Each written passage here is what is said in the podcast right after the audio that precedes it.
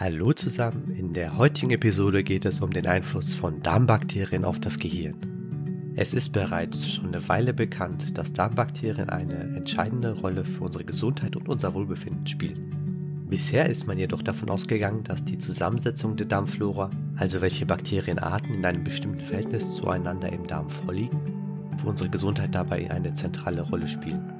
Allerdings haben neuere Forschungen gezeigt, dass sie auch einen erheblichen Einfluss auf unsere Gehirnfunktion haben können, und zwar nicht nur aus dem Darm heraus. In dieser Episode untersuchen wir die Beweise für das Vorhandensein von Darmbakterien im Gehirn und die möglichen Folgen, die daraus sich ergeben. Erste Studien haben vor kurzem gezeigt, dass Darmbakterien sowohl im Gehirn von gesunden Menschen als auch Menschen mit Schizophrenie zu finden sind. Die Theorie besagt, dass diese Bakterien über den Blutkreislauf in das Gehirn gelangt sind, aber es bedarf hierbei noch genauerer Forschung, um dies zu bestätigen. Der traditionelle Glaube ist, dass das Gehirn eine sterile Umgebung ist, aber dies wird natürlich durch solche Ergebnisse immer mehr in Frage gestellt, da die Forscher mehr über die Kommunikationssysteme zwischen Darm und Gehirn erfahren, die als Darm-Hirn-Achse bekannt sind. Kommen wir nun zum Einfluss der Darmbakterien auf die Gehirnfunktion.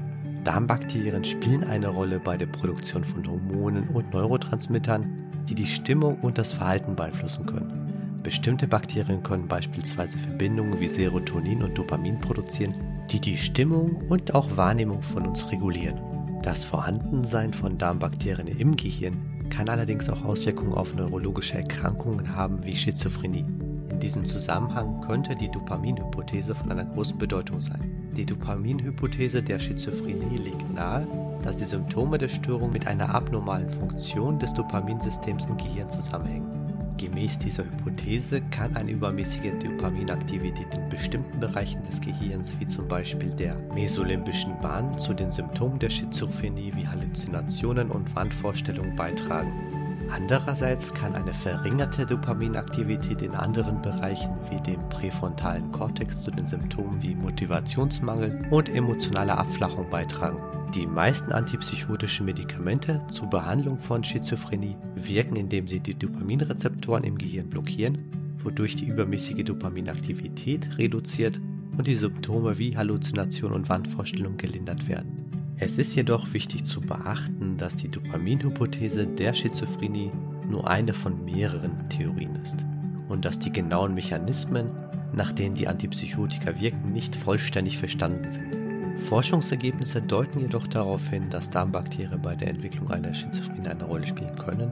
Es gibt hierbei Anzeichen dafür, dass bestimmte gute Bakterien die Schizophrenie-Entwicklung hemmen könnten, während andere schlechte Bakterien sie fördern könnten. Weitere Untersuchungen sind jedoch erforderlich, um dies zu bestätigen. Das Vorhandensein von Darmbakterien im Gehirn ist eine relativ neue Entdeckung und es bedarf natürlich noch viel weiterer Forschung, um ihre Auswirkungen vollständig zu verstehen. Der potenzielle Einfluss von Darmbakterien auf Gehirnfunktion und Verhalten ist jedoch unbestreitbar und dies ist ein Forschungsgebiet, das zunehmend Aufmerksamkeit erregt. Während wir immer mehr über die Rolle von Darmbakterien für unsere Gesundheit und unser Wohlbefinden lernen, wird klar, dass sie das Potenzial haben, einen tiefgreifenden Einfluss auf unser Gehirn zu haben. Ob sie nun in unserem Gehirn problemlos überdauern können, bleibt jedoch abzuwarten. Aber die Beweise deuten darauf hin, dass sie eine bedeutende Rolle bei der Gehirnfunktion und dem Verhalten spielen könnten. An dieser Stelle bedanke ich mich für das Zuschauen. Weitere Informationen zu den Themen rund um die Gesundheit, Alterung und Alterungsprävention findet man auf meiner Homepage oder meinem Kanal bei YouTube. Und ich wünsche dir, lieber Zuhörer oder Zuschauer, unabhängig davon, ob du meinen Kanal abonniert hast, ein langes, gesundes und glückliches Leben.